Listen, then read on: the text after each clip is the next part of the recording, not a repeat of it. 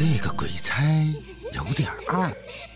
作者易君子，乐亭文学授权，灵音社演播出品，主播是七少呀。第36章，鬼玉魄。我叫夏田。听到这话，女孩将口中已经咀嚼的血肉模糊的碎肉吐了出来，无神的眼睛望向了蛇哥，露出了一抹纯真的笑容，绝望、恐惧、释然，又带着解脱。回想起几天前，他还是一个被父母呵护宠爱的孩子，住着大房子，有着一群可爱的玩偶陪伴着他。可现在一切都烟消云散，在这个不为人知的地方遭遇着这样惨绝人寰的事。哲哥光着膀子狞笑着走向了他，张口处的鲜血不停地从他侧脸划过，一滴一滴地落在地上。噗呲，小女孩突然笑了一声，露出了布满鲜血的牙齿。你会死的。小女孩声音响起，很轻很清灵。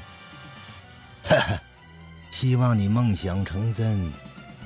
哲哥拖着斧头走到了小女孩的面前，居高临下地望着她，随后抬起了脚，一只脚踩在了她的手腕上，另一只脚狠狠地踩在了她的头上，使劲地碾了两下。小女孩的头和地面碰撞，发出了通的一声，声音回荡在车间。这一脚让小女孩的眼球都翻了白，口中吐着血沫，躺在地上，浑身都在颤抖着，细嫩的皮肉渗着血迹，嘴巴一张一合，像是在无声地向世人诉说着自己的遭遇。这一幕刺激着一旁瑟瑟发抖的孩子们，迫使他们失声尖叫了起来。乱叫什么？弄死你们！蛇哥向着孩群恐了一声，顿时所有人都捂住了自己的嘴巴，但是脸上的惊恐和颤栗却怎么也掩盖不住。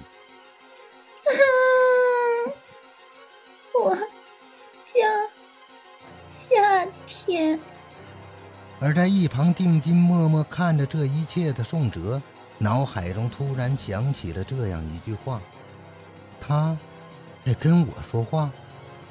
宋哲愕然，其实他早已经明白了，这里所发生的一切都是影像，根本就不存在。可脑海中突兀响起的声音又让他有些惊愕。哈哈，你现在的样子让我喜欢多了。哲哥扭过头看向地上的小女孩，放声大笑，手里掂着斧头，将脚踩在了她的脸上。哲哥蹲了下来，漠视着半死不活的小女孩。咬我，那你的嘴就没有必要留着了。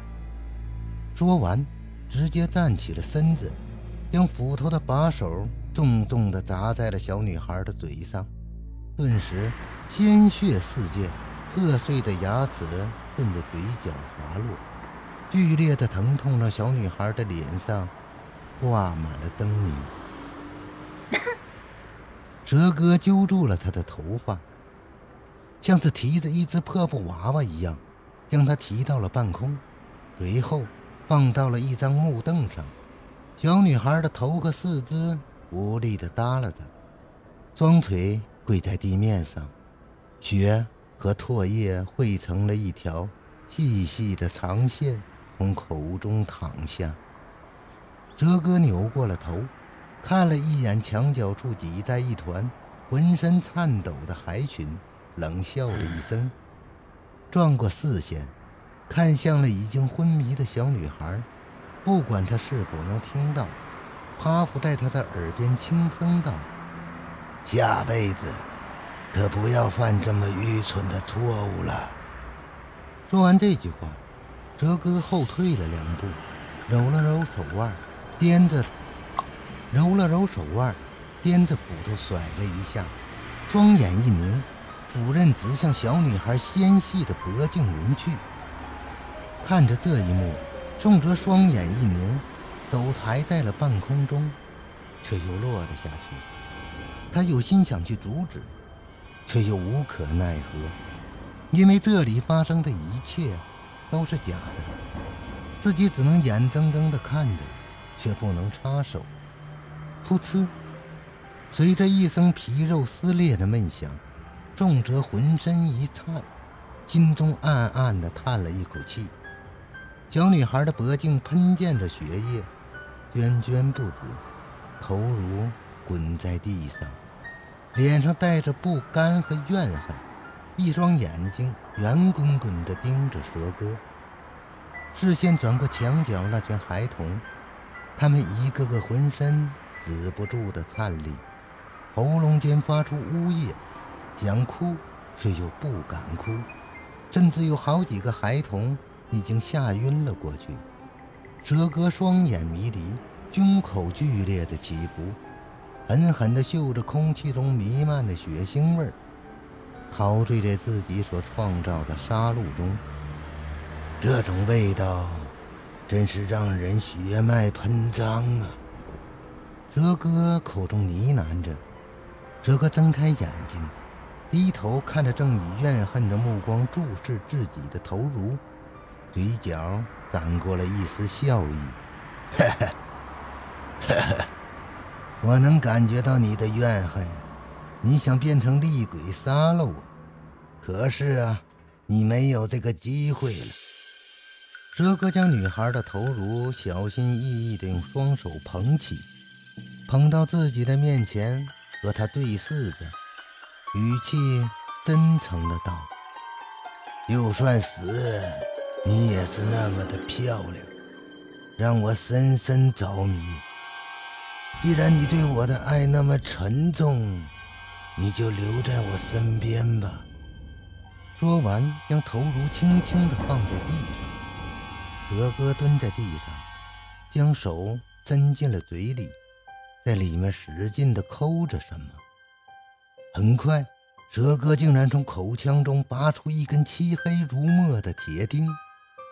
铁钉拔出的一瞬间，血水、口水夹杂在一起，从蛇哥的嘴里流淌在地上，发出阵阵恶臭。那臭味就像是尸体腐烂的味道，令人作呕。蛇哥捏着那根铁钉，痛得浑身都在颤抖，眼睛里都浮现了水雾，因为这根铁钉是他从自己的口腔内硬生生地拔出来的。看着发生在自己眼前这惊奇的一幕，宋哲心里隐隐有些不安。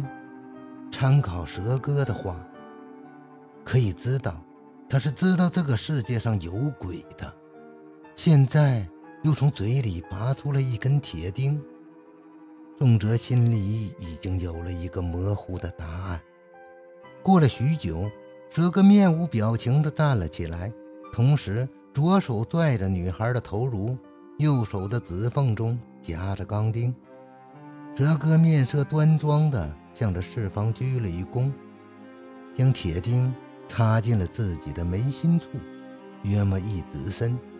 插进去的一瞬间，铁钉就被鲜血染红了，而铁钉表面上的白色蜡状物体则是冒出了一阵阵的白烟。随后蛇哥将已经变成黑红的铁钉拔了出来，就见拔出铁钉的一瞬间，眉心处的伤口开始以肉眼可见的速度止血、结疤、愈合，整个过程没有超过1分钟。蛇哥看向手里拖着的头颅，嘴角微微上扬，随即将铁钉对准女孩头颅的后脑，大手一挥，将铁钉拍了进去。就在将铁钉拍进去的一瞬间，蛇哥原本红润的脸顷刻变得煞白无比。这是在控鬼？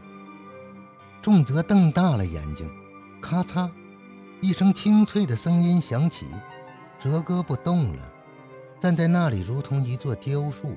角落里的那群小孩也不动了，小脸上还挂着惊恐。咔嚓，又是一声轻响。